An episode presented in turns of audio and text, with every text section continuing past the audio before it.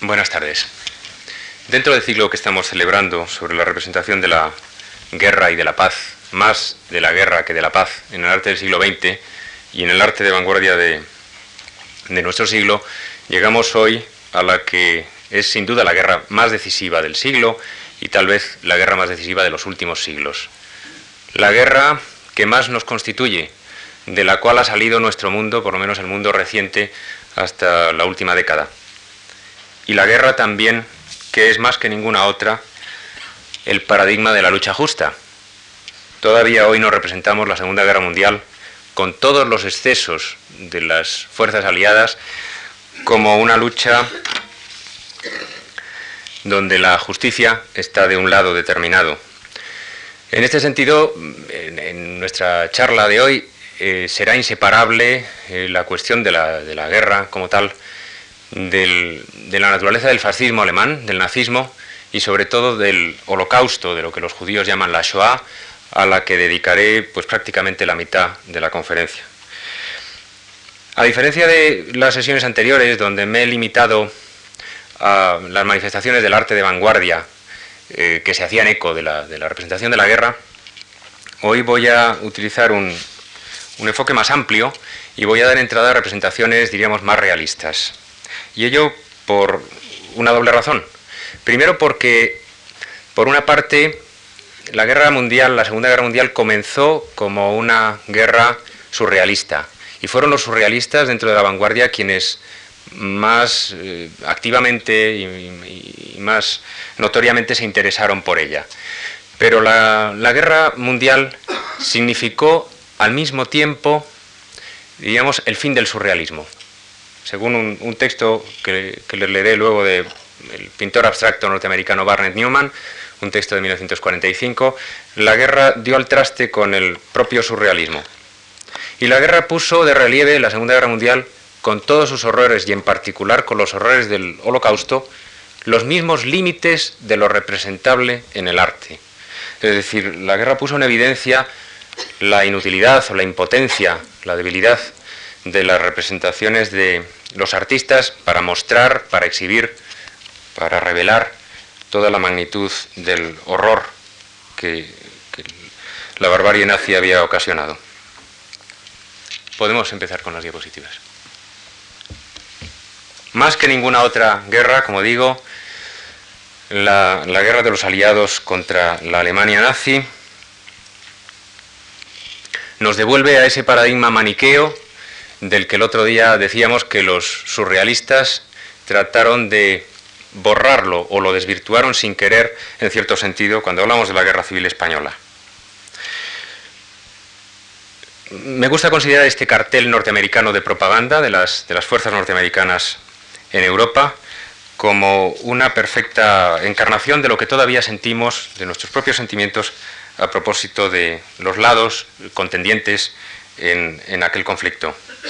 El cartel dice, el recluta Joe Luis dice, vamos a hacer nuestro papel y ganaremos porque estamos del lado de Dios.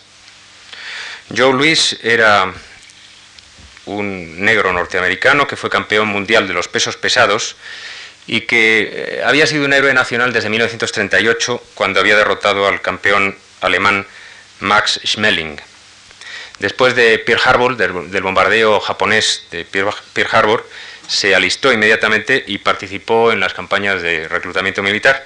Y fue eh, Joe Louis un elemento clave para atraer a la causa de la, de la, guerra aliada, como guerra justa, como guerra de liberación, a la comunidad negra. Y hay que recordar que los negros formaban parte todavía del ejército norteamericano en unidades segregadas, en unidades separadas de los blancos.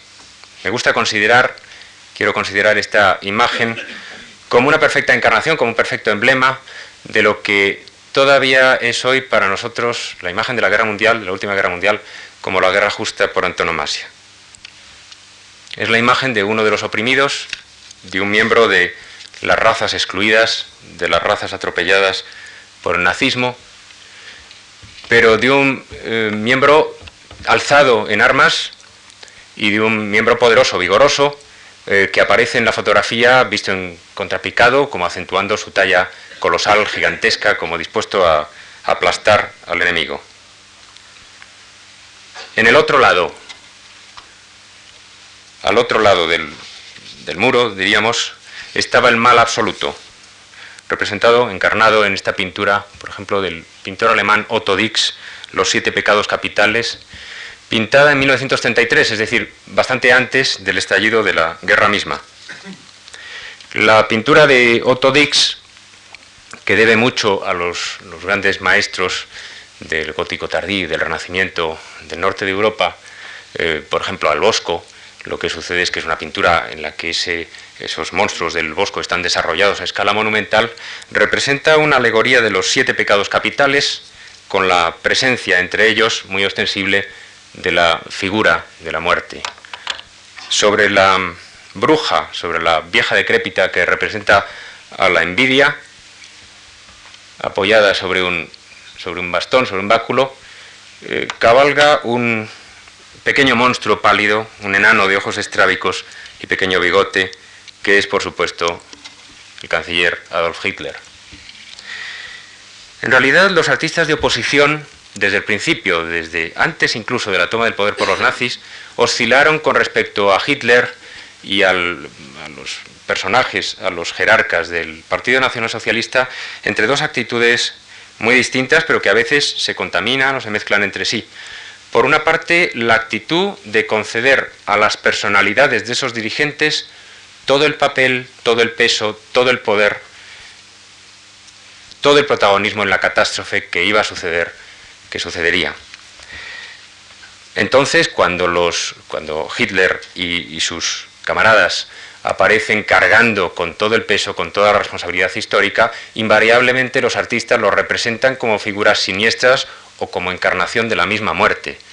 Otras veces, en cambio, los artistas optan por otra táctica, la táctica de devaluar, de despersonalizar, de acentuar los rasgos indudablemente ridículos de la propia figura de Hitler, por ejemplo.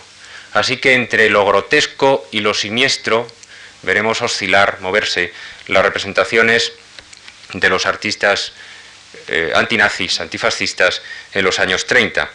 En cierto sentido, la imagen de Dix constituye una rara síntesis de ambos aspectos, del aspecto grotesco y del aspecto siniestro del dictador.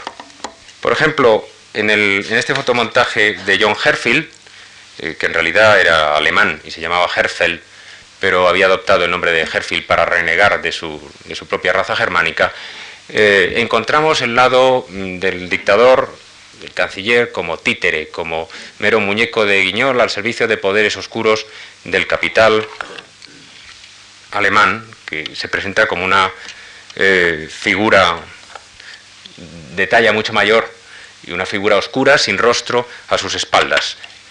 El, fotomontaje de Herfield se titula El sentido del saludo hitleriano y eh, alude a que Hitler naturalmente levanta la mano para recoger los billetes. Frente a este tipo de parodia, de irrisión de Herfield, eh, un discípulo suyo, otro alemán dedicado al fotomontaje también, Erwin Blumenfeld, nos presenta este Hitler con esvástica de 1933, con una esvástica, por cierto, fragmentaria, como anticipando ya la ruina, inscrita en el rostro, y superpuesta la imagen del rostro del dictador con un cráneo. Precisamente el cráneo, la calavera, va a ser el motivo, el emblema recurrente, no muy original, es cierto, pero las formas de representar la guerra son en buena parte siempre las mismas. Y el, fotomontaje este, la superposición, en realidad se, inspira en un fotomontaje anterior del propio Herfield, del artista de quien hemos visto el fotomontaje anterior, donde ya había operado esta misma asociación entre el cráneo eh, desnudo, entre la calavera y el rostro de Mussolini. Los artistas de izquierda o los artistas en general antifascistas mm, atacaron la iconografía nazi, eh, revelando a veces, dándole la vuelta y revelando sus aspectos más siniestros, más inesperados, más sospechados, que supuestamente pondrían al descubierto su verdadera naturaleza. Mm, tenemos dos casos de manipulaciones muy interesantes de artistas alemanes de finales de los años 30 y 40 que trabajan a partir de las esculturas monumentales de exaltación nazi. Por ejemplo, en esta fotografía de Herbert List, lo que aparece es un grupo escultórico del escultor nazi Josef Thorak, un grupo escultórico creado para el pabellón alemán de la Exposición Universal de París del 37. Es un grupo escultórico que representa tres grandes figuras monumentales, colosales, musculosas, de una mujer y de dos figuras masculinas, pero Herbert List ha escogido para representarlos el momento en el que la estatua todavía no ha sido desempaquetada, en que está envuelta en, una tela para protegerla de las inclemencias del tiempo. Y de ese modo, de ese modo, ha creado con las tres figuras, amalgamándolas, amasándolas, diríamos, como una sola figura colosal, monstruosa, como la figura de un ídolo hasta cierto punto informe. Este es un, mecanismo del que se sirve Herbert List, diríamos, para revelar la naturaleza pavorosa, en el fondo, del, fascismo, cuando todavía ese fascismo no ha mostrado su verdadero rostro. Otra, otro modo de desvirtuar la escultura monumental nazi es el que utiliza Billy Baumeister. Es un modo más directamente irreverente, más relacionado con los graffiti juveniles. Eh, y lo que hace, como ven eh, ustedes, es hacer un, dibujo de un rostro aprovechando las partes pudendas de, la, de una estatua eh, increíblemente banal, increíblemente enfática, hinchada, del que fue el más importante escultor nazi, Arno Brecker, amigo personal del Führer, eh, y su, su, guía privilegiado en la visita, en la única visita que Hitler eh, realizó a París en 1940, con París ocupado ya por las tropas alemanas, por supuesto. Em, sobre, el pene y los testículos de la estatua, pues ha dibujado el rostro de un caballero, de un señorito con pajarita.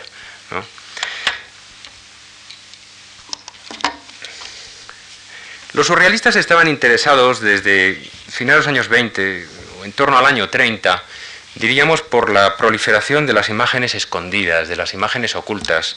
El, dibujo anterior de Billy Baumeister, su manipulación de esta fotografía de Arno Brecker, que por otra parte, entre paréntesis, no tendría mérito ninguno si no hubiera sido realizado en Alemania en 1941, corriendo el riesgo de ser descubierto y de ser apiolado por la Gestapo, pues los, los surrealistas desde comienzos de los años 30 se ejercitaron en, darle la vuelta a las imágenes y en el descubrir las imágenes escondidas, las imágenes ocultas, en las estampas, en las pinturas aparentemente más inofensivas.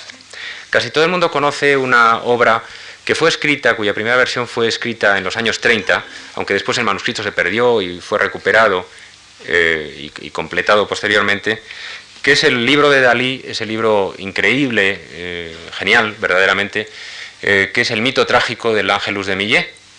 En el mito trágico del Ángelus de Millet se empeña mm, Dalí en desvelar en esa pintura tan estereotipada, tan aparentemente trivial, en ese cliché de la pintura del siglo XIX, que es el Ángelus de Jean-François Millet, se empeña en desvelar toda clase de significados ocultos, eh, obscenos, mm, provocadores, turbadores, etcétera, ¿no? Y lo hace mediante una serie de asociaciones de lo más extraño, de lo más insospechado de la imagen del Ángelus de Millet, con toda clase de, de imágenes de todo. Pues bien, esta técnica sería desarrollada sistemáticamente por Dalí en una serie de obras, sobre todo a partir de 1930. Por ejemplo, en este, a partir de una tarjeta postal que representaba una escena de unos negros al pie de una choza en África, eh, Dalí descubre una posibilidad eh, insospechada que es la de un rostro paranoico, como él le llama, un, eh, perfil, dice Picasiano, que a André Breton, al, al, papa del surrealismo, le recordaba nada menos que a la cabeza del marqués de Sade con peluca. Va a ser esta irrupción de las imágenes ocultas, de las imágenes dobles, que pueden descifrarse en, en, estampas, como digo, y en pinturas aparentemente inofensivas, lo que le va a servir a Dalí para construir su iconografía de la Segunda Guerra Mundial.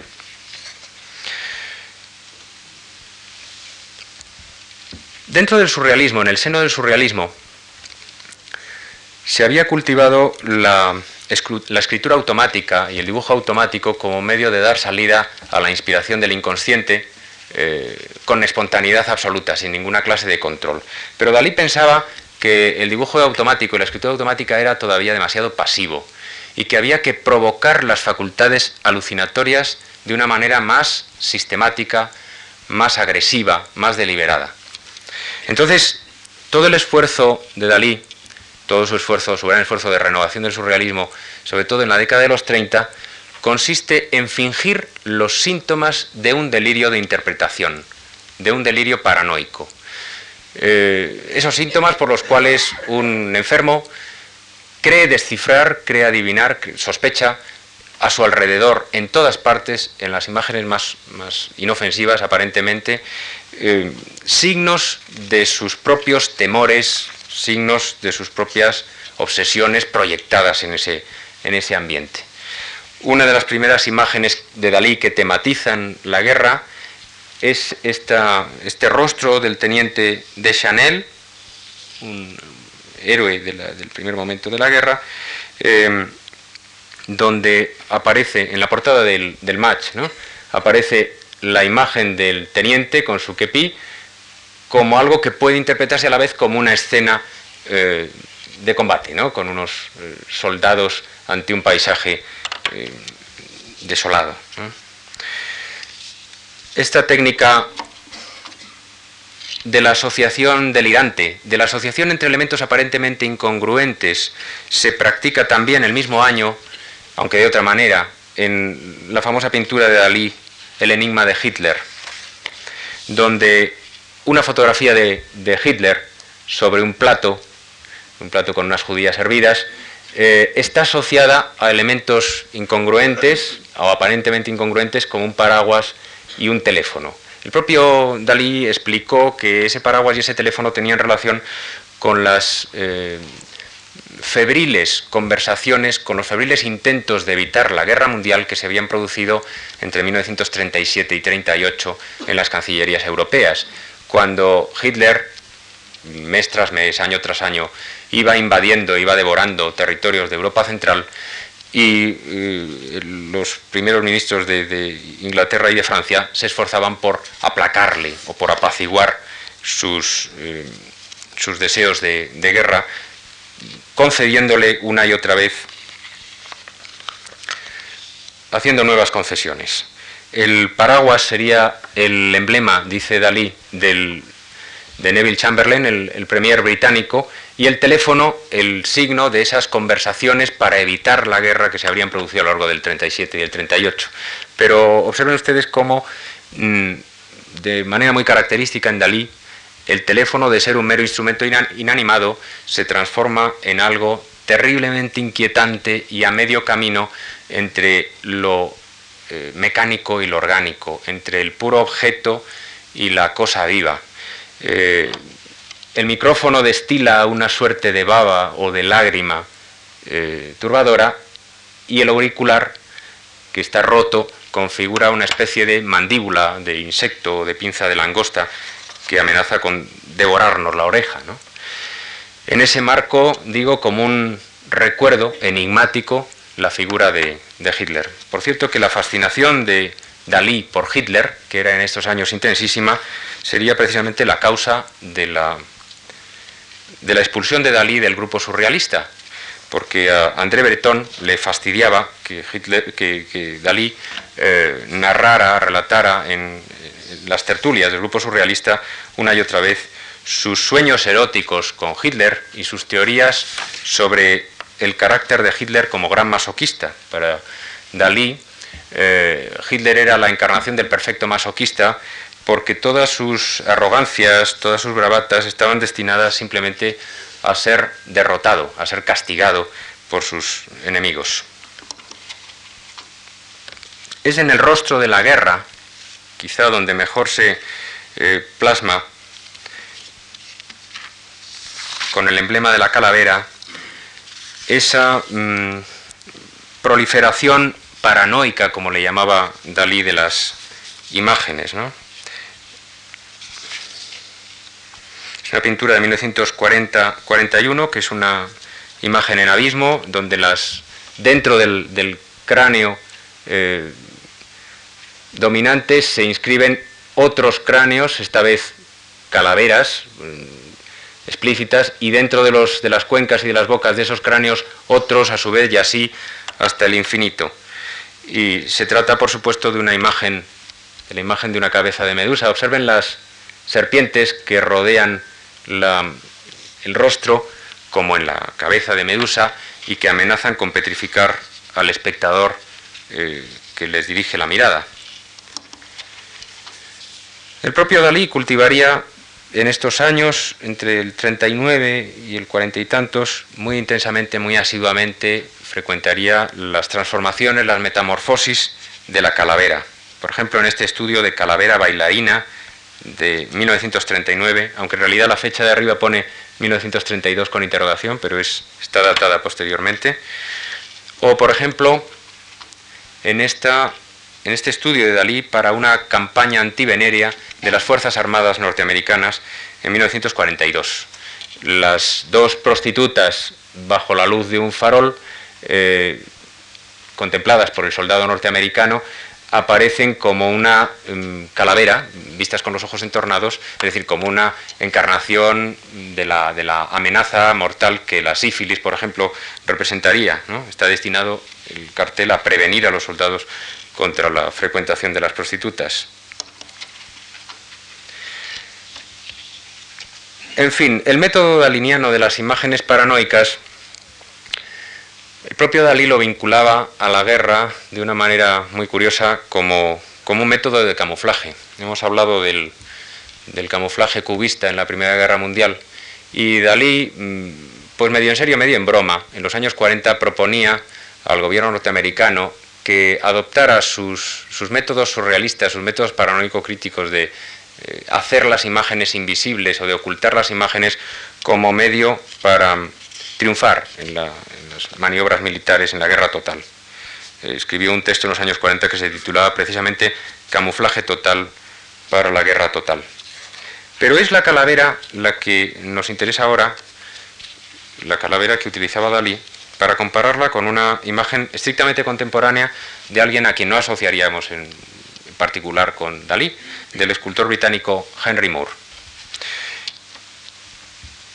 En 1939 comienza a trabajar Henry Moore sobre un eh, motivo que le va a ocupar pues, eh, hasta décadas después, que es el motivo de la forma encajada dentro de otra forma.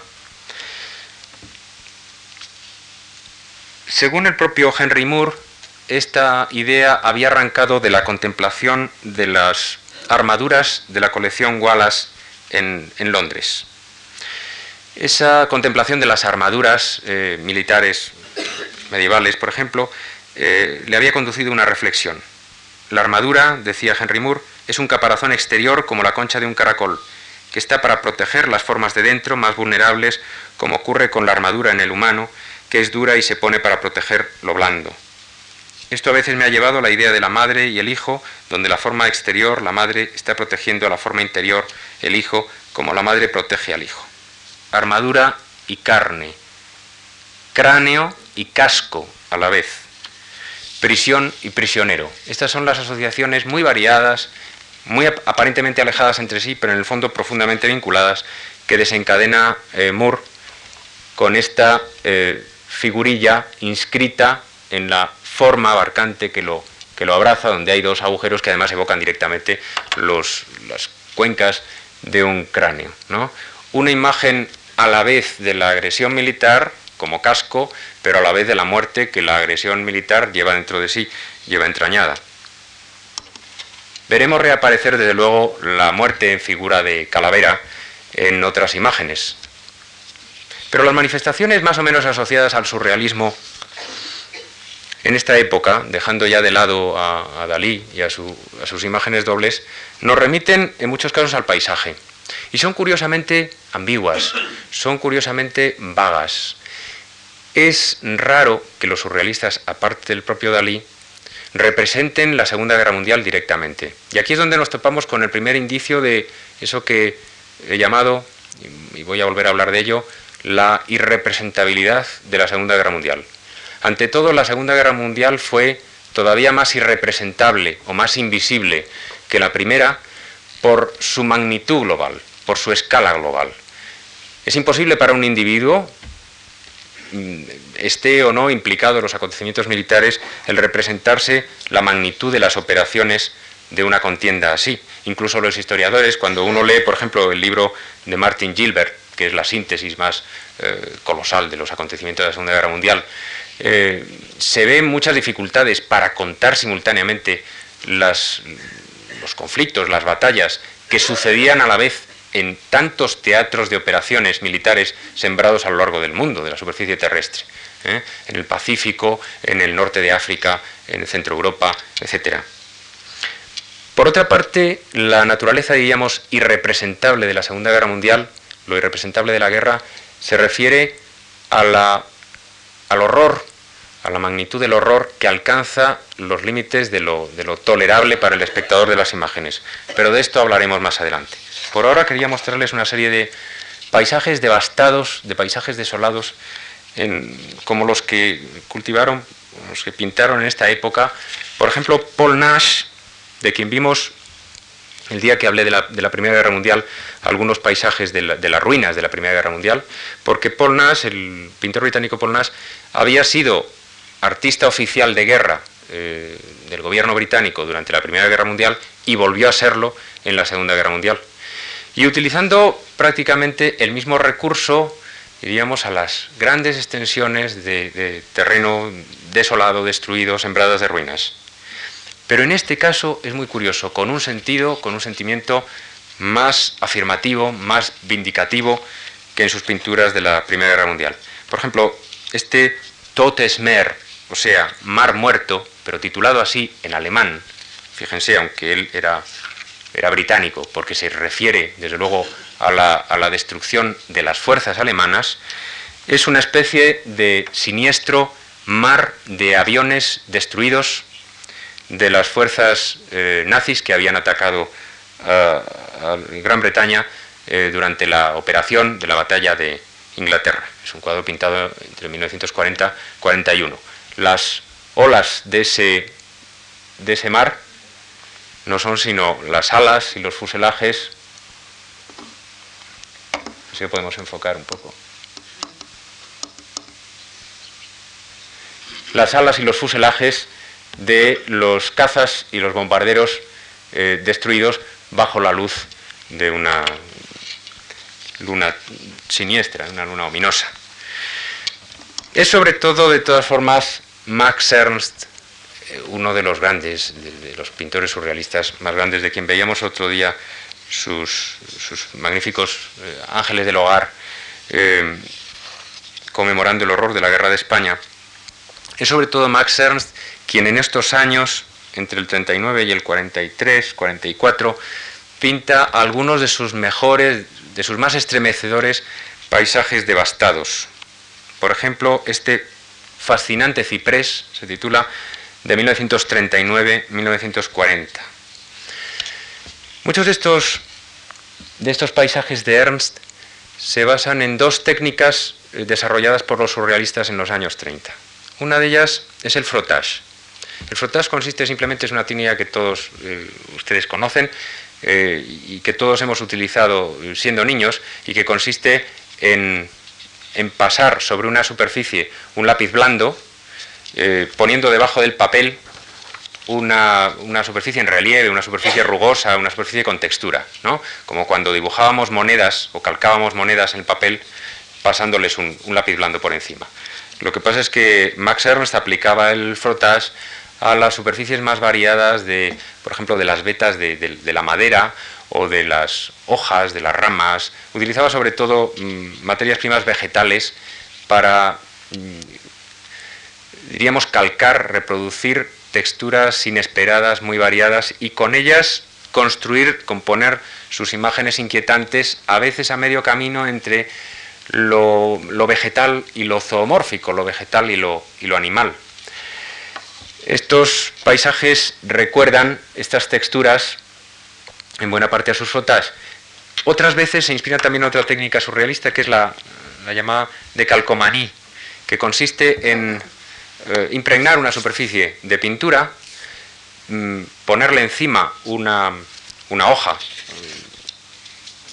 por ejemplo una hoja de papel o de cartón pegada, y luego separar esa hoja para que la pintura se levante, diríamos, en un efecto como en la pintura de Gotelé, ¿eh? para que se levante con cierto relieve y para que se distribuya irregularmente. De forma que estos eh, churretones que, se, forman en las, en las excrescencias, estas que, surgen en los, en los, bosques, en los paisajes de, de Max Ernst, proceden en buena parte de estas decalcomanías. El más célebre de los paisajes de Max Ernst, pintado en esta época y muy relacionado, como ven, con, el anterior, con Fascinante Ciprés, es el monumental cuadro Europa después de la lluvia, que lamentablemente no he podido fotografiar eh, en su totalidad. Europa después de la lluvia de Max Ernst está formado por estas dos mitades. Esta sería la mitad izquierda, perdón, la mitad derecha y esta la mitad izquierda. ¿eh? Tiene en el centro una especie de, eh, de árbol alargado que ocupa toda la superficie y a su derecha aparecen las únicas figuras eh, pues así obvias, evidentes del cuadro, que es esta figura con cabeza de ave que nos recuerda a la figura del, monstruo terrible, del ángel del hogar, que era también un, monstruo con pico de ave que danzaba el otro día en el cuadro de Ernst que veíamos. Es eh, la figura, desde luego, de una especie de, soldado, de conquistador, bárbaro, victorioso, sobre el paisaje eh, devastado. Este paisaje, eh, como calcinado, que sugiere también el, crecimiento desaforado de un, de un arrecife de coral, o que sugiere las formas de un bosque petrificado, y donde proliferan formas que no sabríamos cómo clasificar, no sabríamos si decir si son eh, vegetales, animales o directamente humanas. En ellas hay embutidas a veces eh, figuras francamente humanas, como este desnudo femenino. Hay esta cabeza eh, como de, toro o de, cabra, con las patas aquí. todas ellas como embutidas en el, en el magma, en ese magma terrible, proliferante y estremecedor que constituye la mayor parte del paisaje. Otro de estos paisajes, todavía más explícitamente satánico, es este de 1943, pintado por Max Ernst ya en el exilio de los Estados Unidos, porque Max Ernst tuvo que, bueno, fue internado en un campo, hallándose en Francia, eh, por las autoridades de Vichy.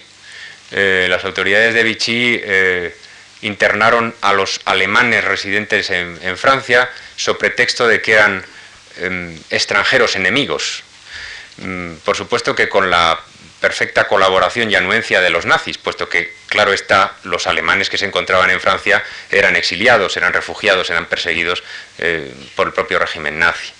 Entonces el propio Max Ernst, como Delmer y algún otro artista alemán en Francia, pasó una temporada en campos, no desde luego en campos de concentración a la manera de los que los nazis organizaban, pero sí diríamos en campos de prisioneros de donde Max Ernst saldría para el exilio en los Estados Unidos.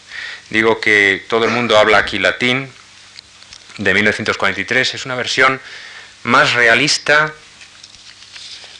quizá más refinadamente satánica, de esa selva primordial antediluviana, como anterior a la aparición de la humanidad o tal vez posterior a la desaparición de la humanidad, que expresa el estado de Europa después de la lluvia, como él decía, el estado de Europa después de la catástrofe. Todavía más realista, todavía más detallista, o más, más nítido, más minucioso, es esta representación, este magnífico paisaje de Max Ernst del año 43-44, L'œil du silence, el ojo del silencio, en el cual es todavía más evidente quizá esa, esa proliferación y esa mezcla de, formas, de siluetas vagamente humanas, pero confundidas, transformadas, fundidas con las, con las formas animales y vegetales inquietantes, eh, como sucedía, por ejemplo, en, en el bosque de Blancanieves, en esos árboles que se animan, o en el bosque de Alicia, después en las películas de Walt Disney, donde los troncos y los, los árboles cobran vida y se convierten en monstruos amenazadores. Así, Max Ernst eh, configura el paisaje de Europa después de la catástrofe. Muchos de estos paisajes podían y se han interpretado, de hecho, en relación con las ruinas de las ciudades devastadas. Por ejemplo, se, se los ha vinculado con la imagen de la ciudad de Dresden, que fue bombardeada en la noche del 13 de febrero y en la mañana del día siguiente, el 14 de febrero, el día de San Valentín de 1945, cuando ya el destino de la guerra estaba decidido, por centenares de bombarderos británicos Lancaster y por la mañana por las fortalezas volantes norteamericanas que dejaron caer en sucesivas oleadas muchas toneladas de bombas incendiarias y explosivas que devastaron completamente la ciudad, la redujeron casi a cenizas y dejaron un rastro de, se calcula, aunque no hay cifras precisas, unos 135.000 cadáveres.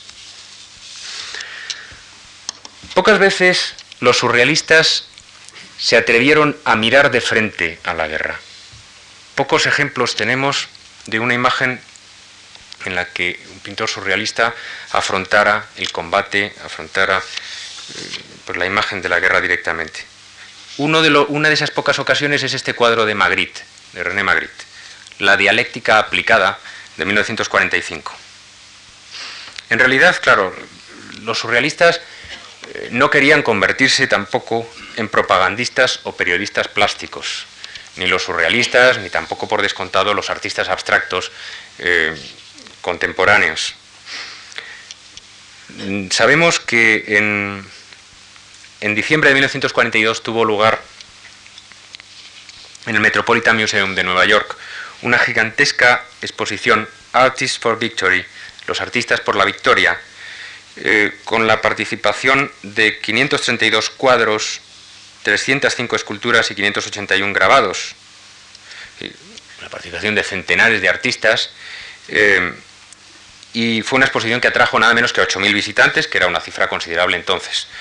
Pero entre esos cuadros expuestos en la, en la exposición Artists for Victory, de artistas partidarios que tomaban partido públicamente en favor del esfuerzo militar norteamericano, apenas había manifestaciones que tuvieran como tema la guerra, apenas había representaciones plásticas que tuvieran como tema explícito la guerra, como si, como he dicho al principio, la guerra se hubiera vuelto eh, irrepresentable. Magritte, como digo, eh, elude ese temor a representar la guerra y la verdad es que no es esta una de sus más afortunadas creaciones. La verdad es que no sale muy airoso del intento de representar la guerra. La representa en dos tiempos. La dialéctica aplicada, el título se refiere a que los que antaño eran vencedores hoy son, son vencidos. Eh, los que antaño eran las tropas hitlerianas, arrogantes conquistadores de Europa, hoy van en, retirada, hoy se eh, regresan derrotados, diezmados, heridos a, sus, a sus guaridas. Con mucho, las representaciones figurativas de los artistas de la Segunda Guerra Mundial, las más afortunadas, las que más nos interesan, las más conmovedoras también, son las representaciones no de los combates, sino de las víctimas. Esta es una imagen de Henry Moore, de, uno de los muchos dibujos con técnica mixta que realizó Henry Moore durante la guerra, con figuras en particular de refugiados en el metro de Londres, eh, donde la gente se, amparaba y dormía a salvo de los bombardeos, en particular mucha de la gente sin hogar. Es una imagen ambigua, porque mm, se trata de dos figuras eh, dormidas, pero se insinúa en esa mm, boca abierta y en ese escorzo, sobre todo de esta cabeza, ya la presencia de la muerte, ¿no? la, amenaza de que, estos, de que estas figuras podrían eh, haber sido víctimas de, de uno de los bombardeos. En la misma Alemania, en la misma Alemania, a pesar de la férrea censura mm, del gobierno y del partido nazi, hubo manifestaciones, diríamos, críticas ante las consecuencias de la guerra sobre los seres humanos concretos. Por ejemplo, tenemos una manifestación no muy interesante desde el punto de vista artístico de Adolf Reich, una pintura de 1943 titulada Un sacrificio mayor. Representa una escena invernal en una calle importante de la ciudad de Múnich, la Ludwigstrasse, ante un monumento bélico muy importante. Todas las circunstancias del cuadro son, están hechas, están escogidas a propósito, que es la Siegestor, la Puerta de la Victoria, y aparecen en el cuadro dos Hitlerjugend, dos miembros de las juventudes hitlerianas, muy jovencitos, pidiendo para el, socorro, la campaña de socorro de invierno, es decir, recoger fondos para el socorro militar invernal. Hay que pensar en cómo estaban las cosas ya en el 43, ¿eh? que es el, año en que eh, comienzan las, tropas de Hitler a, retirarse, a retroceder a pasos acelerados ante el avance del ejército rojo. Las dos mujeres se vuelven para mirar a este soldado con la pierna amputada que pasa con las muletas. Y al fondo hay una viuda de guerra que lleva un carrito de bebé. El mensaje es ambiguo. Eh, es todo lo audaz que se podía ser bajo el dominio hitleriano. Por una parte, la pintura fue presentada por su autor como una ilustración de unas palabras de Hitler. Hitler había dicho, si alguien duda si debe donar, debe dar de nuevo para la causa del socorro de invierno, que mire a su alrededor y verá a alguien que ha hecho un sacrificio mucho mayor. Es decir, que las mujeres miran a su alrededor y descubren a, a dos figuras que han sacrificado mucho más que unas monedas por la causa. Pero por debajo de este mensaje oficial, diríamos, la pintura tiene un contenido potencialmente subversivo en, tanto en cuanto representa el sacrificio de la, población a la guerra. Y de hecho, Adolf Reich fue acusado eh, de ostentar con esta pintura una actitud derrotista. Cuando veas este signo, simplemente y puntos suspensivos, ¿no? Esta es una hoja distribuida en 1941 por las autoridades nazis en diferentes lugares de Europa, eh, anunciando eh, la, obligatoriedad de, la, portar los judíos la estrella de David amarilla con la palabra jude, con la palabra judío, en los idiomas del país de que se tratara. Era una estrella que para más INRI, para más sarcasmo, según nos explica Ernst Junger en sus diarios de París, y Ernst Junger era oficial alemán, mm, los judíos tenían que comprar, pagar por ella y aportar un punto de su cartilla de racionamiento. De los judíos, de los deportados, de los internados, precisamente quiero hablarles ahora. Muchas de las imágenes de la Segunda Guerra Mundial nos interesan, he de confesarlo, por lo menos a mí, no tanto por su valor artístico intrínseco, sino como testimonios, como documentos de una experiencia vital, de unos avatares biográficos. Así sucede, por ejemplo, con una pintura como esta de Hendrik Nicolas Bergman. La verdad es que nadie sospecharía, ante una pintura así, tan aparentemente inofensiva, que representara, que representa un campo de internamiento y que fue pintada por su autor en 1942, en plena guerra, cuando estaba huido, cuando eh, trabajaba en la resistencia, y que su autor, que Bergman, sería finalmente detenido por la Gestapo en febrero del 45 y fusilado el 10 de abril de 1945, es decir, solamente 20 días antes de que Hitler se suicidara en la Cancillería. Así sucede más evidentemente, hay una expresión más palmaria del, dolor, del sufrimiento, de la, angustia, en las pinturas, por ejemplo, del alemán Karl Hofer, perseguido también durante la guerra, aunque sobreviviría felizmente a, a ella. Karl Hofer había pintado ya en 1933 la existencia de los prisioneros, hay que pensar que Dachau fue fundado ya desde los primeros momentos del dominio nazi y que hubo presos de la oposición en campos de concentración desde los primeros tiempos del dominio nazi. En este cuadro de prisioneros de 1933, donde utiliza los recursos del, realismo y del expresionismo, sobre todo, o de un realismo estilizado al modo expresionista, para mm, presentarnos para ponernos no solo ante el deterioro físico, la degradación física de los presos, sino ante su eh, aniquilación, la aniquilación de la dignidad humana, diríamos. Son como fantasmas, son como espectros, aislados unos de otros, eh, digamos, incomunicados entre sí y, con, en, cuyos rostros no parece quedar ningún atisbo de, esperanza. En Negra, Negra Noche de Luna, de unos años posteriores, de 1944, el propio Karl Hofer presenta la tragedia de los deportados, de esas masas humanas ingentes, sobre todo de judíos y de otras razas proscritas, trasladados en condiciones terribles de un lugar a otro de Europa, a veces a lo largo de centenares y centenares de kilómetros y dejando un rastro de, de víctimas mortales por el camino. Algunos artistas, por supuesto, afrontan directamente la visión de los, de los campos, de los campos a los que eran conducidos deportados. Por ejemplo, Julius Turner, un artista británico, tiene toda una serie de, imágenes de estos campos mm, que podrían ser simplemente ilustraciones de revista, que no tienen una gran intensidad eh, artística en sí mismos, pero sí están cargados de intensidad del momento en que sabemos que su autor fue testigo de los acontecimientos que representa. O, por ejemplo, todavía más sucede eso con las imágenes de Avigdor Arija. Arija es, para mi gusto, uno de los pintores más interesantes de hoy, aunque apenas se le conoce. Es un pintor que en Madrid eh, hemos visto expuesto alguna vez en la Galería Malboro. Es un pintor eh, judío, pero que residente entre París y Jerusalén, un pintor que ha vivido muchos años en Francia, y que en la época de la guerra era un adolescente, casi un niño.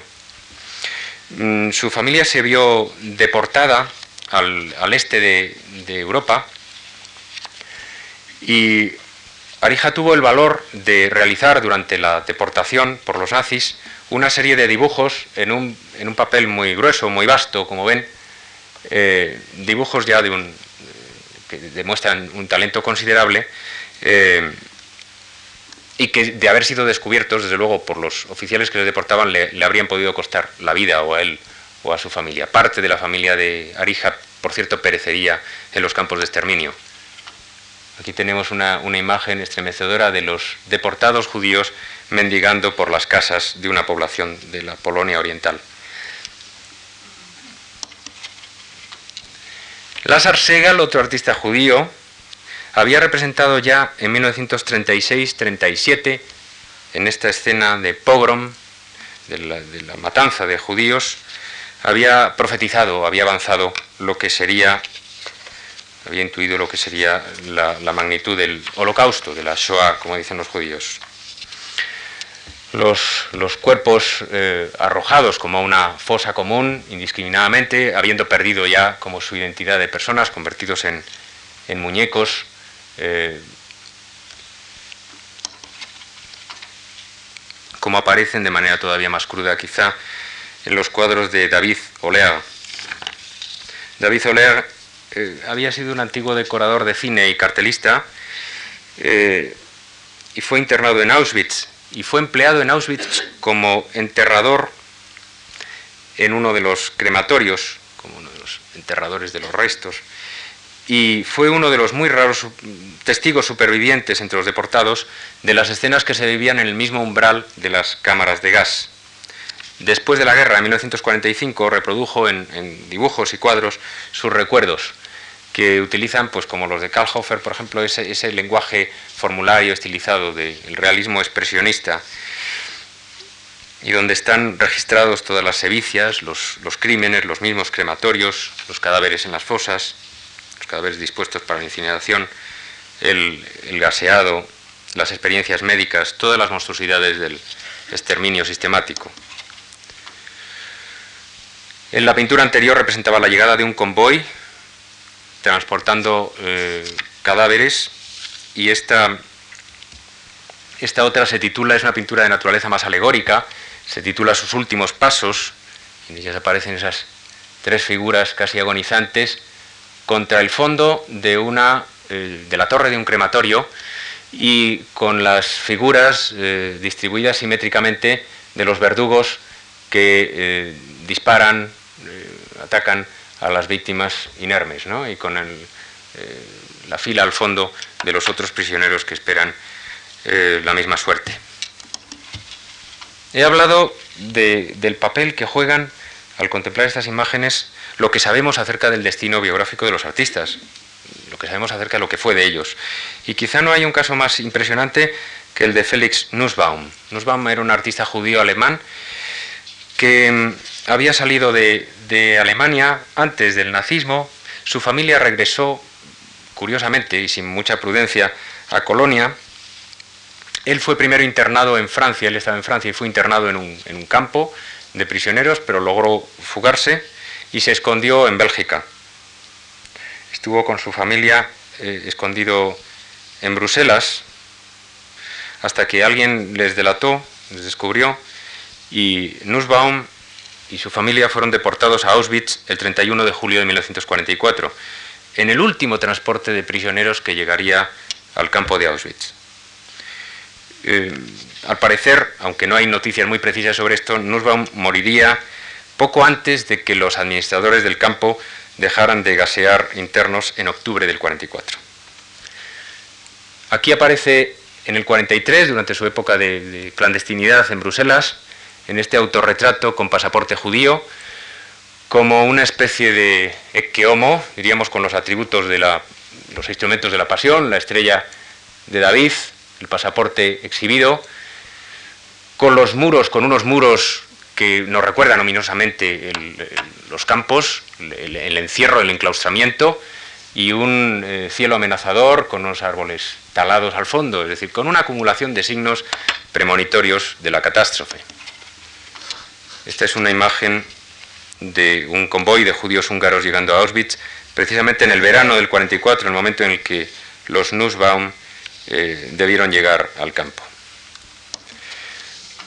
La última de las pinturas de, de Nussbaum es una especie de, carnaval alegórico en esta misma eh, tradición con la que hemos empezado, la de la imagen de Otodix de los siete pecados capitales, donde aparecen los esqueletos tocando para la danza. ¿eh? Sobre un, primer plano eh, lleno de objetos emblemáticos de las artes, de la, de la, cultura, de la civilización destruidos, hay pinturas, estatuas fragmentadas, relojes, eh, compases, un mapamundi, todos los más diversos instrumentos de, las artes y de la cultura, aparecen los esqueletos triunfantes tocando sus instrumentos ante el, paisaje devastado, mientras en el cielo unas extrañas cometas, unas cometas vigilantes eh, que, nos, que, nos, miran con rostros raros, con muecas raras, eh, pues presiden la escena. Es una, un poco como una evocación de aquellos triunfos de la muerte, como el, famoso de Bruegel que está en el, en el Prado, eh, donde los esqueletos se toman posesión del, mundo, ¿no? se adueñan del, mundo, como su verdadero escenario, como el, lugar donde ellos son los señores, los amos. Una pintura de 1944 de Nussbaum nos anuncia ya lo que sería para los judíos como para los propios cristianos la salida más habitual al horror del exterminio, la salida de la, religión. Esta es una, pintura enigmática de Nussbaum, titulada Grupo de Tres, eh, donde él mismo se representa como judío ortodoxo, con una vestidura de oración, ante un mapa de Europa donde está señalado, no se, no se distinguirá probablemente, está señalada la línea del frente oriental y donde su figura proyecta una sombra mágica y, ominosa a la vez. En primer plano aparece un muchacho que estudia los símbolos de la persecución, el periódico de la ocupación y la estrella amarilla de los judíos, y la mujer eh, entre las dos figuras masculinas como una especie de eh, figura alegórica del puro sufrimiento. Mm, el propio Nussbaum entonces sugiere así la, religión como única salida ante el, misterio inexplicable, que la razón se resiste a, explicar del, holocausto, del inmenso sacrificio la, y de la radicalidad del mal también que condujo a semejante sacrificio. Los artistas cristianos, como he dicho, mm, también se precipitarían, correrían en busca de los símbolos religiosos para abrazar la, magnitud de la catástrofe. Por ejemplo, un artista comunista, Renato Guttuso, un artista italiano, que en la posguerra sería uno de los eh, pintores modernos más brillantes en la, órbita del Partido Comunista, pinta en 1941 esta crucifixión em, latente pero evidentemente relacionada con la tragedia de la guerra y con la tragedia de la persecución, em, en la que las figuras dolientes se, acumulan en, un espacio, diríamos, claustrofóbico, opresivo, donde además aparece una particularidad iconográfica verdaderamente rara, ¿no? y es que los crucifijos no están desplegados en un espacio abierto y como ofrecidos al espectador, en esas eh, las imágenes tradicionales de la, de la cumbre del Gólgota, del Calvario, sino que se enfrentan uno a otro como en un espacio opresivo, en un espacio insuficiente para esa cantidad de, figuras en las que domina, desde luego, un, guerrero desnudo, un guerrero clásico que evoca la brutalidad del opresor, algo idealizado, desde luego. Más patente aún es el vínculo entre la guerra, el, exterminio y la salida religiosa, por ejemplo, en el caso de esta pintura, de esta litografía de Benton Murdoch Spruance, un norteamericano, en este recuerdo de Lídice. Lídice fue una población suprimida por los nazis. Lídice era una pequeña ciudad checoslovaca en la cual los, los nazis ejercieron la venganza fundamentalmente por el asesinato por el atentado contra Heydrich, contra el protector de Bohemia, eh, por un comando de la resistencia checa. Eh, el coche de Heydrich eh, voló por los aires y Heydrich duró unos días, agonizó unos días en el hospital. Inmediatamente después de su muerte, los nazis desencadenaron una represión feroz de la población checa que condujo en Lídice a la deportación de todas las mujeres y niños, al exterminio de los hombres y a la devastación de, todo el pueblo hasta dejarlo reducido a cenizas. Un poco como el caso de Guernica, eh, una pequeña población se convertía en un emblema histórico, diríamos. Pues bien, Spruance hace una obvia referencia al Calvario, ¿no? con esas figuras pues apoyadas como eh, colgadas casi de, los de, esos palos, de esos troncos, ¿no? casi como medio crucificados. Vamos a terminar hablando de Picasso. Desde luego Picasso no fue un colaborador con los nazis, decirlo sería faltar la verdad, aunque tampoco fue exactamente un resistente, ¿no? porque Picasso vivió en, París durante la guerra sin ser importunado por los nazis y al parecer incluso los oficiales alemanes visitaban su, su estudio, cosa que él naturalmente tenía que, eh, aceptar, para que vamos a engañarnos. Mm, uno de esos oficiales alemanes, precisamente Ernst Jünger, nos ha contado su visita a Picasso durante la ocupación de, París. Mm, el caso es que Picasso, soterradamente, desde luego sus convicciones tenían que estar muy claras, soterradamente, durante los años de la ocupación, realizó una serie de naturalezas muertas donde domina eh, habitualmente un cráneo, pero no un cráneo humano, como en el caso de las imágenes de Dalí o de Moore o de tantos otros, sino un cráneo animal, como para expresar de manera más palmaria todo lo que de arcaico, de, primordial, de tremendo, de no racional tenía la tragedia de la guerra. Em, esta es una de esas vanitas, y fíjense que el género de la vanitas, de la alegoría de la vanidad, de la pintura, que es un memento mori, que nos recuerda la muerte, es un género eminentemente asociado a los, a los textos y a las tradiciones eh, cristianas en Occidente. Pero sobre todo hay una pintura que, esta es otra, una escultura que es una vanitas también de, Picasso. En realidad esta escultura se interpreta a veces como un eh, juego ingenioso. Es una pieza escultórica en bronce eh, fabricada por Picasso en el año 43 con un sillín de bicicleta y un manillar, ¿no? Y configura no una cabeza de toro, como se dice a veces, sino una calavera de toro. ¿eh? De, ahí el que sea tan, tan estrecha.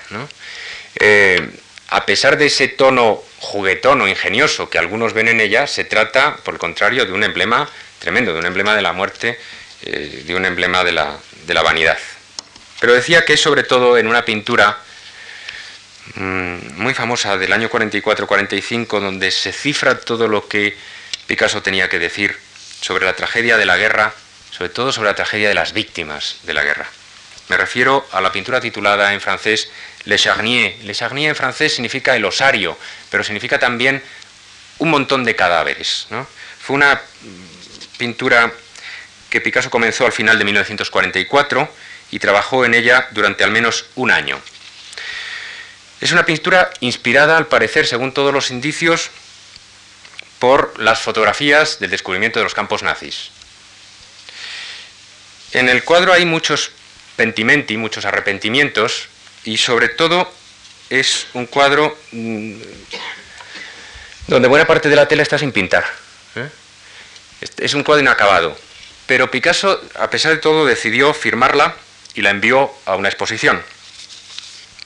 Viene a ser un, un pandán del Guernica, un, paralelo del Guernica, una versión menor de, esta representación de las víctimas, pero en, algunos sentidos, aunque más fracasada, yo creo que no es una, pintura tan lograda como el Guernica, en algunos sentidos, desde luego por el tema, eh, mucho más terrible, porque en el Guernica hay signos de protesta, hay signos de vida, mientras que aquí se trata simplemente de una de cuerpos horriblemente rotos, mutilados, presididos por, esa, por esas manos atadas que nos van a conducir al sacrificio del cordero, a la víctima ofrecida en el, en el altar, en el holocausto.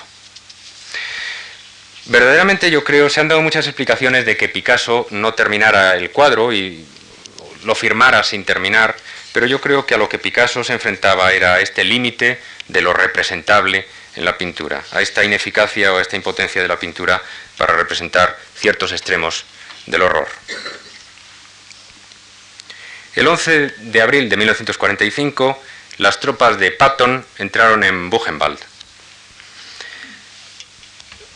Había eh, ese mismo día el cuartel general de la Gestapo en Weimar había telefoneado a la administración del campo anunciando que les enviaban explosivos para volar todas las instalaciones con todos los prisioneros dentro.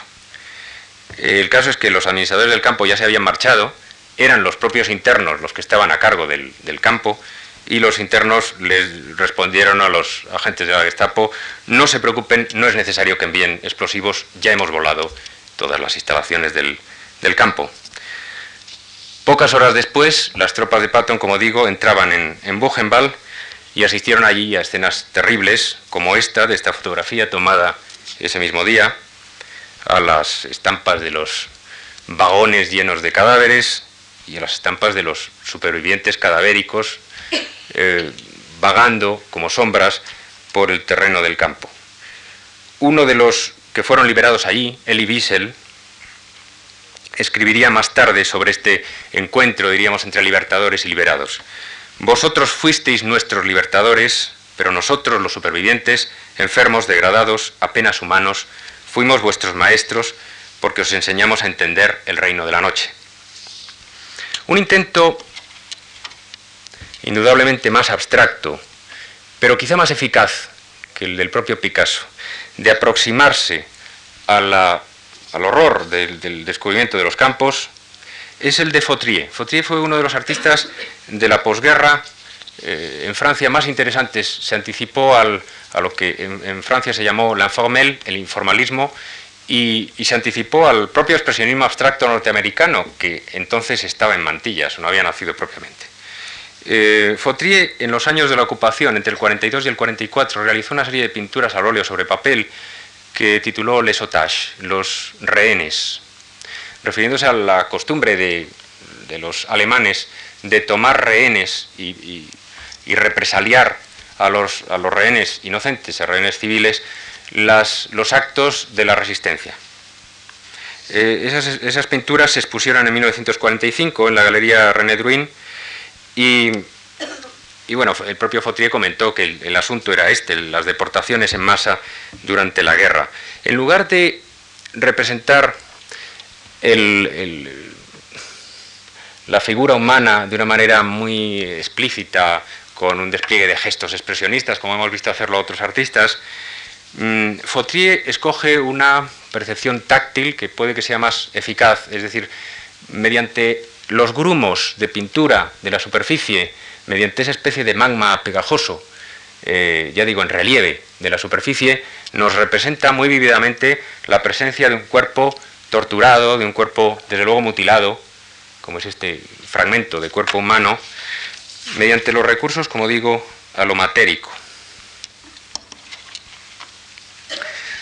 Lee Miller fue una extraordinaria fotógrafo, compañera de Roland Penrose, el artista surrealista británico, que acompañó a las tropas aliadas en Europa eh, durante, su, durante la invasión en 1944-45. Sus fotografías más impresionantes son las del de, campo de Dachau, ese campo situado a veintitantos kilómetros de Múnich, en un, en un, paisaje pintoresco y apacible, donde años atrás había habido una, una colonia de artistas, de, pintores del propio Múnich. Un interno de Dachau nos ha contado cómo fue eh, la liberación del campo. Eh, terrible, verdaderamente patética. Cuando el primer oficial norteamericano se bajó del tanque, el teniente alemán que dirigía el campo de Dachau, un tal Heinrich Skoczensky, salió del puesto de guardia y se acercó al oficial norteamericano para presentarse, para rendirle el campo. Y dice, eh, el interno de Dachau superviviente, Albert Geris, dice, el alemán era rubio, guapo, perfumado, sus botas estaban brillantes y llevaba un uniforme bien cortado. Se presentó como si estuviera en un desfile en la avenida Unter der Linden, la avenida berlinesa, levantó el brazo y saludó con un respetuoso Heil Hitler juntando los talones.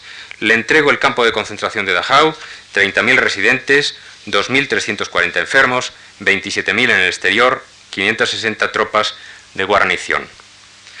El mayor americano, sin embargo, no le devolvió el saludo al, oficial alemán. Eh, vaciló un momento, dice Albert Geris, que, le dijo al oficial alemán, Du Schweinhund, que significa algo así como eh, tú cerdo, y le ordenó sentarse en el coche, a lo cual siguió la, la matanza de los eh, oficiales de las SS que, diríamos, administraban el campo. Es decir, la anécdota nos revela buena parte de la, de la mentalidad trivial, de la actitud trivial con que los funcionarios nazis eh, pues, consideraban su propia ocupación. en el fondo, con una mm, psicótica con, o con una psicopática eh, falta de remordimientos o de arrepentimiento, ¿no? porque se habrían escondido de haberse sentido eh, culpables. Quizá el problema del surrealismo ante la Segunda Guerra Mundial, como escribía muy bien Barnett Newman, en un texto de 1945 titulado precisamente El surrealismo y la guerra, fue que todas las profecías del horror del surrealismo se habían verificado una por una y hasta la saciedad.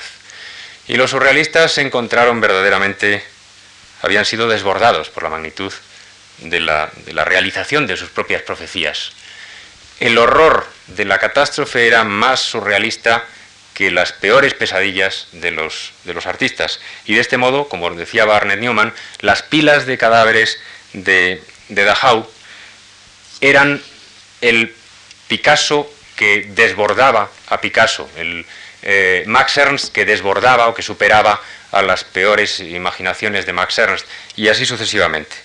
Frente a esta irrepresentabilidad de la catástrofe, diríamos, una vez más, solo quedaba una salida indirecta y una salida, en último término, religiosa.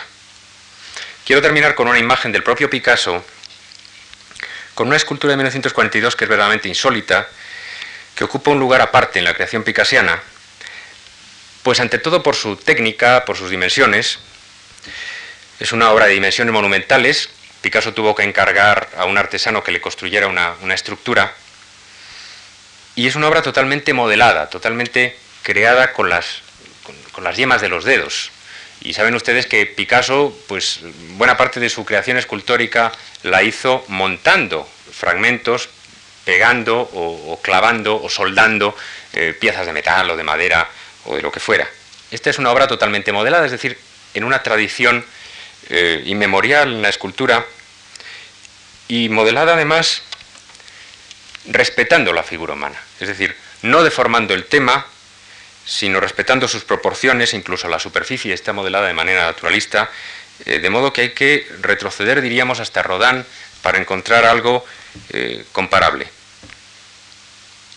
Lo más particular, de todas formas, de esta, de esta pieza, que está vinculada, según las propias declaraciones de Picasso, sin ninguna duda, y, y según las declaraciones de las personas del entorno de Picasso, a la tragedia de la guerra, y que es un homenaje también a las víctimas, lo curioso y lo infrecuente en el caso de Picasso es que se trata, desde luego, de un motivo cristiano, del motivo del buen pastor, que lleva a la, oveja perdida.